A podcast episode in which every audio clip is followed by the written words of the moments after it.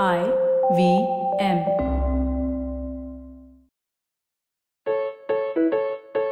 You've tuned into a show called Mr. and Mrs. Binge Watch, and you were expecting a spoiler free episode. So, there are many, many spoilers on this episode. Kripya, dhyan dijiye. All right, we are back with a new episode of Mr. and Mrs. Binge Watch, and this time we are going to be talking about a show Janice and I have just finished binge watching last night. It is the latest brand new season of The Crown, which just finished its third season. And Janice, what did you think about it? Dun, dun, dun. I feel like I should have done like one little thing in the background for your introduction. Or you could just speak in a British accent throughout the episode. I know you do that all the No, time. No, you know what's going Why on, Why must I be the only one having to deal with that shit? No, that's not British actually. The the Peaky Blinders accent, which I'm not going to do right now. I do so not Jan- want to be mocked for so the rest. every time, every time Janice and I are watching a new show, she somehow wants to speak in the accent of the language that the show is in. This happens after Bigg Boss also, where I suddenly start talking like, Like the housemates. Shukla. Janice, see, we did one episode where we spoke about the fact that we confessed that we watch Bigg Boss. We are never mentioning it, it again in our lives. Okay, Bubbykins, can we get on with the episode now? There you go again. Yes, Bubbykins. You're going to be you're going to end up offending the Queen, the royal family. yeah, who, all of whom I'm sure are, Are listening in. into Mr. They will- and they will Mrs. tune into this one. The day that happens, na, bro. I mean, please. there are lots of sarcastic jokes coming up, But but, all of them at IVM's but cost. here's what I so wanna- resisting. But here's what I want to ask you because you just got me thinking. Do you think the Queen Elizabeth II goes online after every season airs and reads all the reviews out there about the Anirudh, show? I'm shocked you're asking me this question because there have been like literally only like tens of thousands articles done about this. About what? Where it has been confirmed that the royal family does indeed watch and keep No, abreast with what's happening on the actually, crown. see, here's the difference. You read headlines, I read articles. hey, off, Reality is that Prince Edward and his family are big fans of the crown. No, no, the no, Queen no. Elizabeth II have wants nothing to do with it. One second, She Queen Elizabeth. watched hold on. She watched the early episodes and she felt like it was too dramatic and not to her taste. Here's my and question. she never followed after Here's that. my question. Okay, if Queen Elizabeth was not following what's on the crown, why would she give Olivia Colman like one of her That's multiple- news. No. But she also invited her- Helen Mirren over after the movie that Helen Mirren did so where she maybe played she Queen. enjoyed it. Yeah, yeah, she did like That's that what I'm film. saying, so? So I'm talking about the movie. You are Ah, talking about okay, two okay. different things. I am saying that the movie when it came out, where Helen Mirren played Elizabeth II, Elizabeth invited her over to Windsor Castle for a meal because she was so in love with that performance. Hmm. Although I believe, uh, I think Helen Mirren didn't turn up uh, because she used uh, the fact that she was shooting as an uh, as an excuse.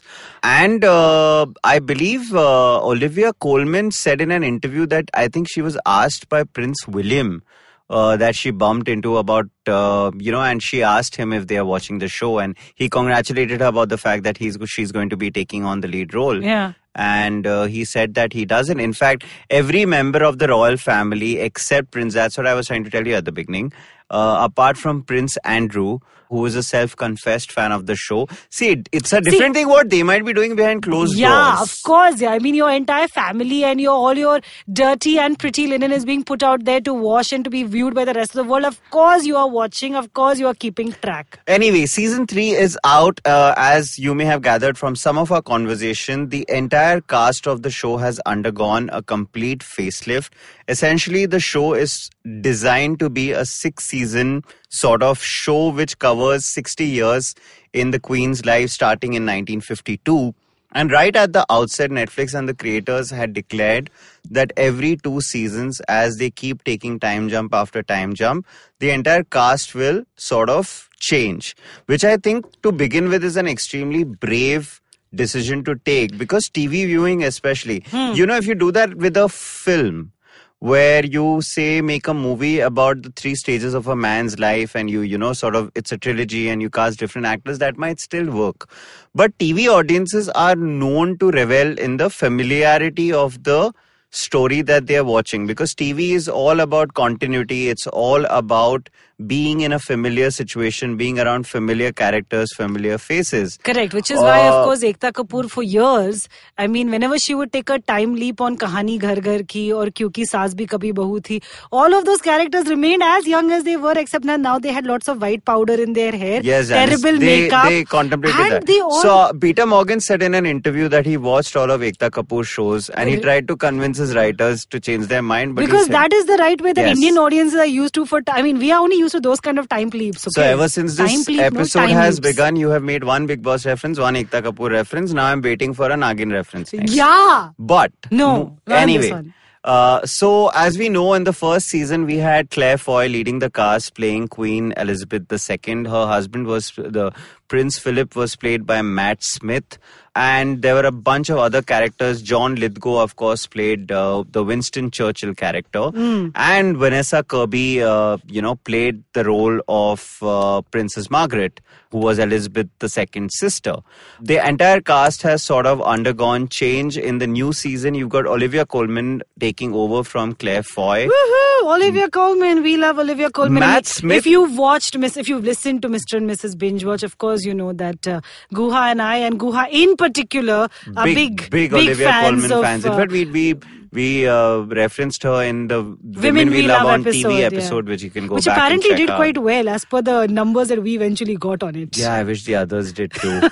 uh, Matt Smith, who played Prince Philip in the first two seasons, has been replaced by the fantastic Tobias Menzies, who's really, really good in season three. Yeah. Uh, Vanessa Kirby has been replaced by Helena Bonham Carter. Now, that's the only piece of casting that I wasn't sure about because, in terms of just pure physical appearance, I feel like there is a bit of a difference between the two of them. But as far as performance goes, I think Bonham Carter was as good as or even better than Kirby. I mean, Vanessa Kirby has a very obvious sort of good looking appeal. I feel like they've had to give Helena Bonham Carter a complete makeover for the show to match up to what, you know, Vanessa Kirby's beauty or actually Prince Princess Margaret's beauty. Because even if you go back and look at pictures, Princess Margaret was stunning. Yeah, and one of the biggest additions to the cast this year is Charles Dance, who played Tywin Lannister on Game of Thrones, has replaced the actor called Greg Wise as uh, Lord Mountbatten. Dickie, Uh, you mean Dickie? yeah, Uncle Dickie, as they refer to him uh, lovingly. And some of the new members to join the cast, especially the one that I found to be the most exciting addition to the cast, is this actor called Josh O'Connor, who plays Prince Charles, who's also currently the heir apparent, uh, uh, you know, to the throne. He's been waiting Uh, for longest- 60 long years. Yeah, he's 68, 67, yeah, 68 now. So he's actually the longest uh, living heir app- apparent in the history of the world. But I think Josh O'Connor is just a great piece of casting. And I, when I watched him, I mean, apart from the physical refer- you know, resemblance that he has to Yeah. Prince Charles, Which is actually spooky because from the hunch to the hair yeah, to the but he's a terrific actor. You know, I remember watching him on Peaky Blinders because when I was watching the show, I kept thinking that I've seen him somewhere and I could not place it. And then I went back and I read up about it and I realized that he had a really cool three episode arc on Peaky Blinders. Do it the right way. Now say it the right way. How do you say Peaky Blinders? I say it like Peaky. Peaky Blinders. Yeah, all right. Janice is back with her Irish meets Scottish meets Welsh meets British Meets accent. Indian. Meets Indian meets, accent. meets chapati. But uh, season three has been great. I mean, uh, I, I mean, all the talk in the run up to the season was about the fact that oh, are these? I mean, nobody thought that the actors won't work because the actors were so. I mean, they went so safe with their selections. Whether it's an Olivia Colman, you know, she's got terrific acting pedigree, or whether it's an Helena Bonham Carter or Tobias Menzies, these are all seasoned actors who are hmm. brilliant at their craft. So you know that these are the best middle-aged actors at your disposal and so you're going to probably go right with the casting. But the worry of course was about the transition. Yeah. you know irrespective of how great these actors are you know we have to live with the baggage of having seen those younger actors playing those roles and i feel that where the show really excels in this season in addition to all the other factors that we'll be talking about later is that i think the transition is amazingly smooth. Hmm. So smooth in fact that there are scenes you know the only time we see claire foy on the show is through photographs.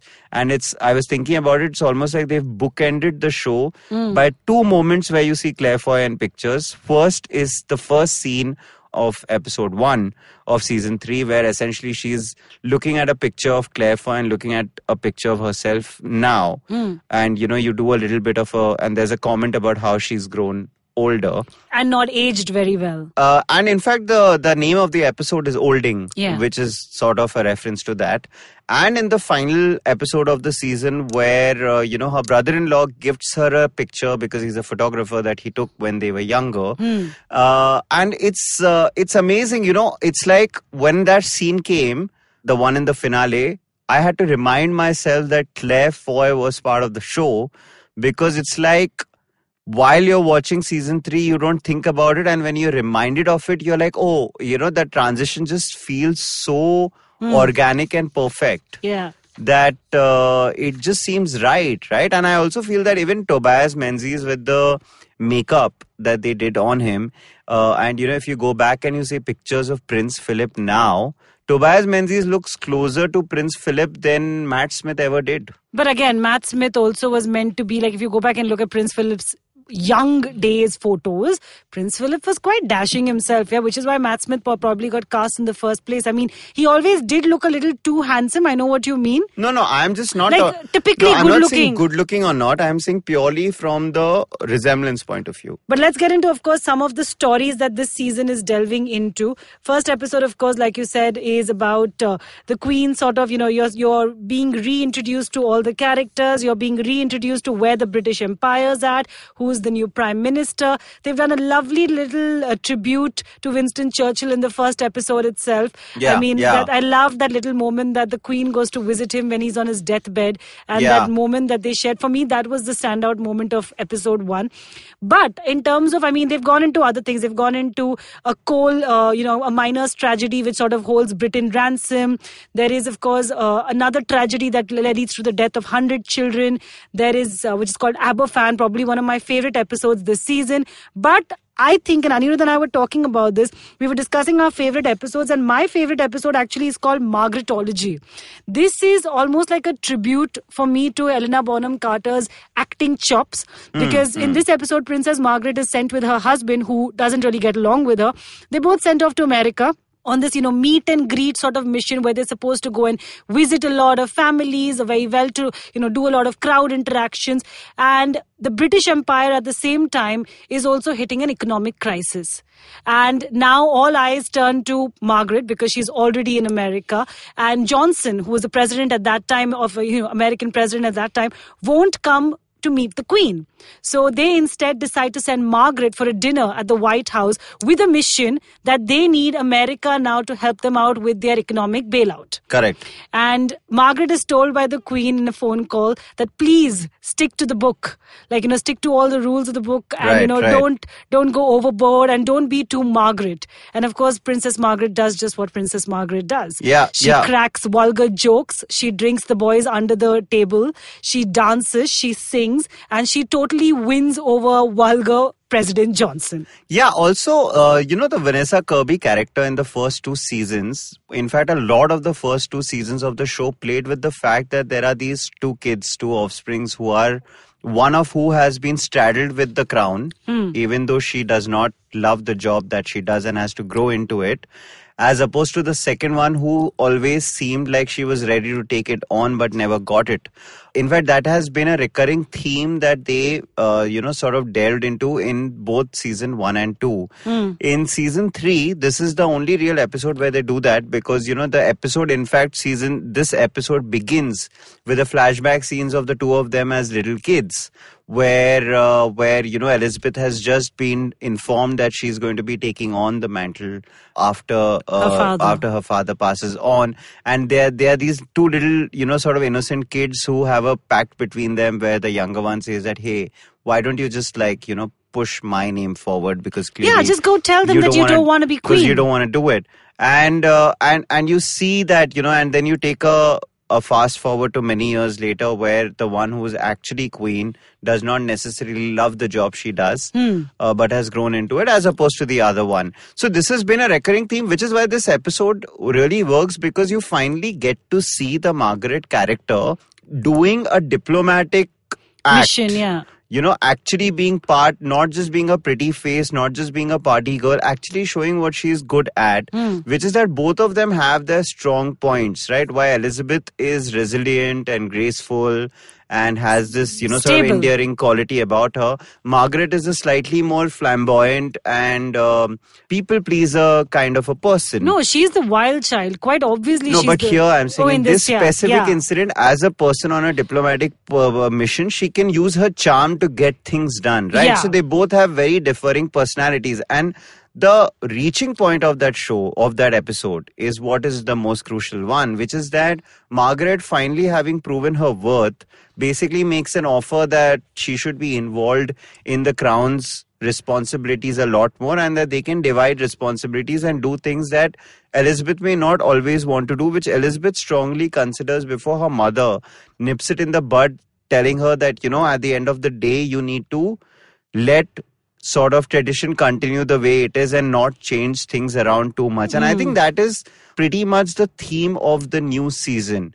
You know, it's about new thought, new blood, people with new intentions trying to bring about some sort of a change. Whether it's uh, uh, Princess Margaret, whether it's the oldest son of Elizabeth and Philip, which is obviously Prince Charles, whether it is, you know, sort of reminding us about, uh, you know, her, her uncle who was supposed to be king but was abdicated because she, he got married to a American widow. I'm saying that entire struggle of tradition versus modernity, which they only right slightly touched upon in the first two seasons. Correct, and I feel like in uh, this season, gets g- bigger importance now because in terms of the time frame and because it's in the 70s and now it's going to get into the 80s and the 90s the more they get closer to current time the bigger the debate becomes right? And I also feel like even Olivia Colman's character as an you know Queen Elizabeth's character herself is through multiple episodes questioning her own decisions questioning where how the royals you know the place of the royals in modern times. I mean even in aberfan which is a really emotional episode where you know there's a tragedy that strikes it's a small it strikes a small village and you know 100 odd 100 kids die. And uh, queen margaret sorry queen elizabeth is not does not actually for the entire first week visit the village or visit the mourning families. And uh, that episode plays out so beautifully because initially it's like you know the royals are so used to reacting to every national, international news, tragedy, economic crisis with just the most nonchalant response, right? I mean, they'll get their press secretary to send out a response, to put out a statement, and that's that. You know, they never, I mean, involving a royal in like, you know, trying to go and visit a hospital or trying to go and visit the site of a tragedy means that something has to have really gone down. But this episode shows you how even a small tragedy or eventually actually which goes on to become a really big tragedy it sort of plays out over a week where you realize how the royals have now got to change whether people want to see them more involved in modern times whether people want to see a human side to them as well. But it's interesting you brought that up because clearly two seasons down the line, when Princess Diana is going to die in an accident, we are going to find out how the entire public of the United Kingdom revolted against the the crown Mm. because they felt like their response to the death was not emotional enough. Uh, of course, that's going to be the juicier parts of the story Yeah, that yeah, we're going to get into. is- oh not my next, God. not next season, the season after that. But uh, I mean, the next season is when they're going to introduce Diana and they're going to get into the love affair between Charles and Diana. Uh, I'm not sure if they're going to reach 1996 when 1997 in fact which is when the the cr- the crash happened i in fact think that's a great season 5 starting point they could also finish season 4 on that note but that's for later Listen, they easily have like at least seven seasons because oh my god, I am so waiting No, for Kate and William said- for Kate and William to get married yeah, and they've have already kids. said it's going to be a six season show. Shit. Uh, and it makes complete sense. See, look, the season, I mean, since we are on it just quickly, season four is going to be fantastic because that entire decade from 79 to 90 is one where the Iron Lady Mar- Margaret Thatcher was the Prime Minister of the country. She herself is such an interesting character. There have been movies based on her life. One of the few sort of women leaders of the world. And interestingly, she didn't get along well with the Queen at all. Uh, and in fact, I you wonder know, why. You know, in fact, all the pri- a lot of the crown has to do with the queen's relationship with the prime ministers whether it was churchill or in this season there is wilson Wilson and Heath. and what's going to happen is that i mean i don't know how many of you know this but i am just gone completely berserk after i read this piece of news last night which is that gillian anderson who from X Files and The The, Fall. Fall and so many other you know great shows and Sex Education earlier this year has been brought on to play Margaret Thatcher in season four. Which I mean I can't wait to watch Olivia Colman and Gillian Anderson in the same frame. Uh, And I'm wondering how that So, wig and- is going to look on Gillian Anderson. and of course, there's going to be the whole track of the young Princess Diana and her falling in love with uh, uh, with Charles, and and the fact that she's then going to have the two kids. So there's a lot to look forward to in season four. Just quickly coming back to season three, you know the thing about Crown is that while it manages to pack in so much in a season, its real strength lies in how much they manage to pack into every episode of the show, right? Because uh, when you think about it, it's like a season is made up of 10 very different stories which are then strung together in a single narrative. And I think that's a really difficult and you need real craft to be able to pull that off season after season because uh, it's almost like an anthology treatment right? And with an anthology treatment as we very well know you like some stories more than the others. But especially in season 3 the thing about the crown is that i liked season 2 more than season 1 and I loved season 3 a lot more than season 2 because I feel that all the 10 little vignettes in season 3 are just so good. Like I mean we were just talking about you were you know you were listing out some of the stories and of course you loved uh, Margaretology but uh, my favorite episode is episode 6 of the show which basically introduces us to Prince Charles introduces us to Josh O'Connor this brilliant actor playing Prince Charles who manages to humanize Prince Charles so well uh, you know with his sort of vulnerable charming easygoing presence and it's a beautiful story which in fact i remember while seeing i kept telling you could turn into an entire full-fledged feature film Yeah. which if this was a movie would have actually won an oscar like like king's speech which is about prince charles going to a welsh village uh, to stay there so that he could be tutored by one of the best welsh teachers in the language so that when he is uh, made the Prince of Wales at a ceremony, he can essentially give a speech in the Welsh language. The Now, context to this, of course, is that the, that the Welsh people have never enjoyed being a part of the you know British Empire. Yeah, now the interesting thing is that the tutor, the professor who's actually training Prince Charles, is a revolutionary who does not believe in the monarchy. He does not believe in there being royalty at all and believes like you said the fact that the the the crown does not really care about the welsh people or their problems uh, which is such a great sort of an analogy for say kashmir in our country you know which is part of the country but the people there don't really feel like they're part of the country. And it's it's such a complicated uh, you know sort of political space.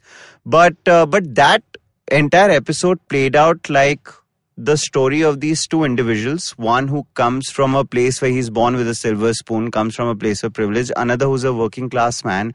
Both of them having very different upbringings different you know sort of ideals different approaches to life who are actually at loggerheads with each other because they both don't want to be where they are. Hmm. Neither is charles interested in going and living there and learning welsh. Neither does this guy want to real, really teach him. But by the end of it they've both grown from that experience. And i felt like that entire episode had a feature film like start middle and end uh, including that rousing speech that he makes in the end which you know just reminded me of the entire king's speech arc between colin firth and jo- jeffrey rush so much In fact, I like the fact that, you know, I kept thinking that they're building up towards this big speech that Prince Charles has to give to the people of Wales.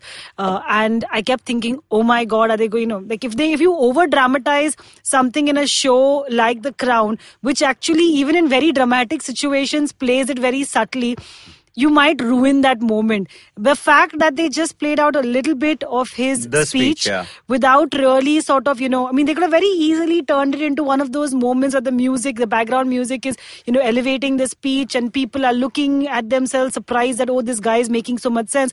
But they underplayed it. And that is the beauty of it. Yeah. The one person who But it was still a very rousing scene. yeah, yeah, but I'm saying the one person, it almost was like, even in this very public, internationally televised moment, it's a personal moment between a, a pupil and his teacher. Because the only person yeah, yeah, yeah. who cares. No, but that's what I'm saying. So that's why it played out like a two character. So it, what's interesting, and that's why the treatment is so integral, is that you have a show which is made up such a wide ensemble of which you've got these principal characters which are played by Colman and Menzies, and you have an entire episode where you re- hardly ever see the principal characters of the show. You don't see Carter, Bonham Carter, you don't see Menzies, you don't see Colman. Colman, you don't see any of these guys, and you just see Prince Charles for the first time. So you Hmm. don't even really see, you've not really seen him before. And you see this one professor who only has that one episode arc, and it's almost like that story. If you watch only that episode of The Crown and Yeah. never watch anything before or after, it still stands its own ground. completely on its own. And I al- think that's really something. You know, I also feel like more than anyone else, um, you know, this show has managed to, at least this season, has managed to humanize Prince Charles for me to a great extent. Uh, you know, we've all grown up on the narrative that, you know, this is a man who didn't love his wife and that Diana was depressed through much of their marriage. Yeah. And that, you know, eventually the falling out, the separation, her affairs, and her eventual death. And again, then the royal family's very cold response to her death. You know the entire british media and especially the paparazzi sort of represented charles in for a very long time as this man who never gave a shit about his wife or his kids and that the moment enough time had passed away eventually married camilla parker bowles right? Who's again an, uh, she, she's got a pretty important track on this season. So i'm saying that the, we've always looked at him that way but this show, I mean, at least, you know, the way they've sort of portrayed him and the kind of uh, moments that they've given him and Josh O'Connor playing him gives him such a very humane feel. Like, I almost feel bad for the guy now. I feel like he's the guy who was wrong the most. Yeah, and that's great because also they uh, essentially that's why they've cast again they've cast Derek Jacobi, this great actor who we saw in Last Tango in Halifax. He's one of the legendary British Oh, yeah, yeah, actors. he really pulls at your heartstrings. Who's one of the uh, who's who's who's replaced one of the older actors as an older version of their uncle who was king, and he was very similar to Charles in a sense that he was slightly forward thinking and wanted to do new things. Now the thing about Charles is that we've read this about him Yeah. we know this about him and actually what you're saying it this season acts as such a great setup for that because what they've shown is him being in love with this girl called Camilla Shand who was essentially a commoner and hence the family was not okay with him getting married to her and so they broke up and she got married to Andrew Parker Bowles and that kind of broke his heart. And what we're going to see in the next season is that they actually got her got him married to someone from royalty which was princess Yeah. diana. Was diana spencer before she got married to him. And clearly that was an unhappy marriage. It's almost like a hollywood movie plot ready for you to be played out over the next two seasons Of course, yeah. uh, it's like hum dil de chuke sanam and i'm not even kidding it's like you're in love with a guy and then you're forcefully married off to another guy but you're not happy in that marriage without of course The without the Sanjay, Sanjay Leela Leela Bhansali Bhansali ending, treatment. yeah. I But- was going to say ending, but you realize मेरा पति ठीक है. treatment i said अच्छा. what did you think I, said thought ending. I was saying ending. ending. Yeah, yeah, I heard that. Acha. Uh, but yeah, uh, The Crown season three was for me the most fulfilling experience I've had watching a show. This year we watched some great shows. I loved Succession, Sex Education was great. There were a bunch of other shows that I really, really liked. Chernobyl, When They See Us, all of these were such great shows. But for me, The Crown is right now as we stand today, maybe because I've just watched it this week, really the best TV show I've watched this year because not from a point of view purely from the point of view of acting which is great and the direction and the way the, the production values and how lavish it is and how great to watch and how they edit it and shoot it and all of that. But apart from that just how each episode affected me emotionally in different ways. And i feel that it takes real craft to be able to do that episode after episode when you're not telling the same continuous story. You know, to be able to do that with different episodes and different stories in each episode, it really tugged at my heartstrings. It almost had me overwhelmed by the end of it. Hmm. So I absolutely fell in love with The Crown season 3. It's also a show which I don't feel needs to be necessarily binge watched, even though it is so great that you will be very tempted to watch the new next episode after one ends. But because they are self contained stories, even if you sort of cherish them over a period of time, you know you'd still enjoy it as much. Yeah man totally. I mean great season. Uh, great casting. Can't wait for diana to finally enter the show for all the juicy bits to begin because let's be honest i am really interested in Correct. princess diana and charles ke saath kya hua? When will they get to kate and william actually getting married? When will megan sparkle enter uh, sparkle no megan markle enter the show? So sparkle though she does sparkle guys. She sparkles quite a bit. That reminded me of robin sparkles from how I Met Your Mother. No. Okay, yeah, but I mean, lots of juicy bits to look forward to in the next few seasons. Uh, great show, guys. I mean, if you haven't already checked it out, and if you actually, if you're going to start watching The Crown, I'm really jealous because you've got three freaking amazing seasons to go through. So that was Arya and me talking about The Crown. We'll see you guys on the other side of this break.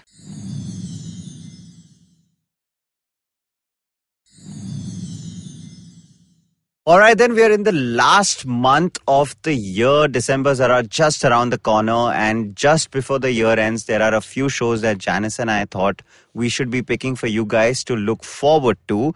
December 6th, guys, you should keep in mind is an extremely crucial date because there are at least three really interesting films and TV shows dropping on that day. On Amazon, there is, of course, The Marvelous Mrs. Maisel, a show which Janice and my love for is extremely well documented in some of the other episodes that we've done. We spoke about it in our Emmy specials, we spoke about it in Women We Love. Uh, and on the same day, also dropping on Amazon is Inside Edge, the first really big Indian show that launched uh, when Janice was it 2016, 2017? Essentially- 2017. Yeah, it's created by uh, Karan Anshuman. It's got Vivek Who is a former critic now turned writer and director? right? And there's Vivek Oberoi, Richa Chadha, Angad Bedi, and a host of other actors on Siddhant it. Chaturvedi. Siddhant Chaturvedi, the Gully Boy boy who MC was Sher. who was actually launched MC Sher, on the who, show. Yeah, MC Sher, who no one knew batch back in 2017 and is now like the hottest thing on the show. Right. That's kind of interesting, right? I mean, he start and and that's great about TV because you know sometimes you you know you're on a season and you're not extremely well known, and then you might come back on another season. That's a problem they had to deal with uh, with Chris Pratt on Yeah. Parks and Recreation. Also on December sixth is the brilliant, amazing. I've already decided it's the best film of the year because I've just read nothing but amazing reviews of the Marriage Story, which is like one of the best films of the year, which is premiered at a bunch of festivals, and critics have been raving about it. Uh, it's a film by Noah Baumbach, a director I completely love. I am totally loved his film Frances Ha, and uh, it has Scarlett Johansson and Adam Driver in the leads, correct? And and they're all up for. Uh, uh, nominations. I mean, they're all favorites to be nominated at the upcoming Oscars. Another film out in December, which has a lot of Oscar buzz going about it, is a movie called Two Popes. It's got Anthony Hopkins and Jonathan Pryce on it. And essentially, this is a strategy that Netflix has come up with where they're going to essentially be releasing a lot of the films which are going to be Oscar hopefuls in the month of November and December. Of course, The Irishman has already released. Janice and I will probably be watching it this weekend and bringing you uh, an episode about it in future. And the final show that we wanted to recommend that comes out in the month of December is a show that Janice and I completely fell in love with in its first season. It's coming out on December 26th. This is the second season of You, which has Penn Badgley, Gossip Girl fans unite. Right, and so Penn Badgley is back with you. It's it's coming out on 26, so it's the ideal sort of show to binge watch on your Christmas and New Year weekend. All of you guys who are going to send us tweets or comments saying how could like how could you like you? You is about a stalker. He's very creepy. What is wrong with you? You is not. Oh, we'll be discussing I mean, all of that when we do an episode about I remember it. telling a few girlfriends that I really, really enjoyed you, and I couldn't stop watching it, and they were like, "Oh, it was so problematic, and what Oh, kind really? of a culture does it encourage?" That's- And I'm just like, guys, we cannot be looking at every piece of content like this. Yeah, ऐसे तो कुछ नहीं अच्छा लगेगा हमको.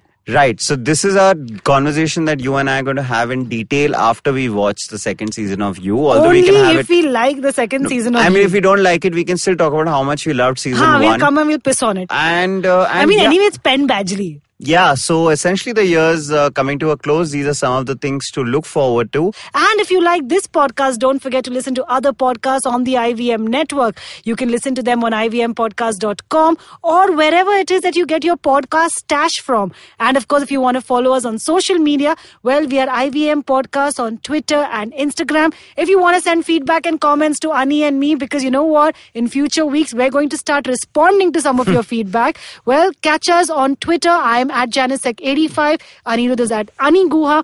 And we're the same on Instagram also. Okay, you know this by now. You listen to the show every week, you know this. Yeah, if you've hung around till this last minute. Ha, 27th show, episode yeah, probably. Liya, like you know this. Okay.